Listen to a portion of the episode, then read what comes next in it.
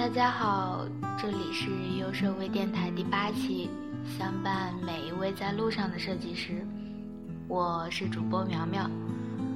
听说周末《星战七》就要上映了，对，没错，是第七部哦。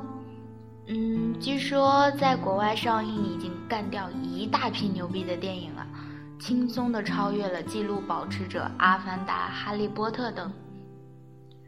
估计你们现在很纠结，没有时间恶补前六部怎么办？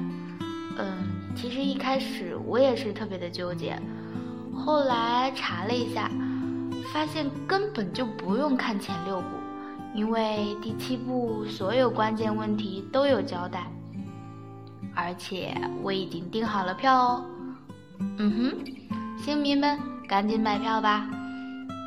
据说在北美可是一票难求的哦，抓紧时间喽！请叫本宝宝雷锋，不客气。嗯，好啦，言归正传，这两天我除了看太子妃，还回顾了一下优设经典讲座，经典是值得回味的。原来不知不觉优设已经有了七十四期的讲座了。而且是涵盖了设计的各个方面，比如今天我们要一起回顾的第五期，是社哥亲自上阵主讲的 logo 设计那点小事儿。为什么要说 logo 的事儿呢？实际上，logo 是最能体现一个设计师各个方面的专业能力的。社哥从 logo 的设计意义和设计构思两大方面讲述，在设计的意义这里呢，又分了设计的辨识、认知、口碑三个角度。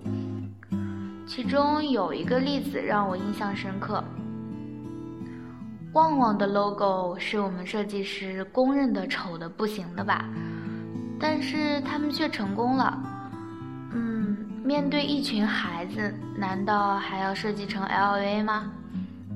很简单的例子，却说明了设计 logo 要找准自己产品受众的重要性。嗯，关于设计构思呢，社哥详细的讲述了五种方法。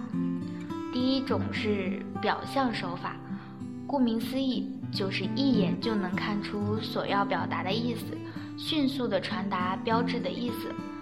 第二种方法是象征手法，采用元素与标志内容之间有某种意义的联系，比如实物图形、文字、符号、颜色等，也可以运用比喻、形容等抽象的手法。在讲座中，社哥还详细的解说了为什么亚马逊的标志要在 A、Z 之间添加笑脸的图形。至于为什么要添加笑脸，还有剩下的三种方法，我讲完估计你们就要饿坏了。所以大家移步优设官网 u i s d c 点 com，搜索零零五七就能看到全部的内容啦。而且可以悠闲的在里面看到各种各样的干货哦。OK，今天我就叨叨到这里啦，小伙伴们，我们下期见啦，拜拜。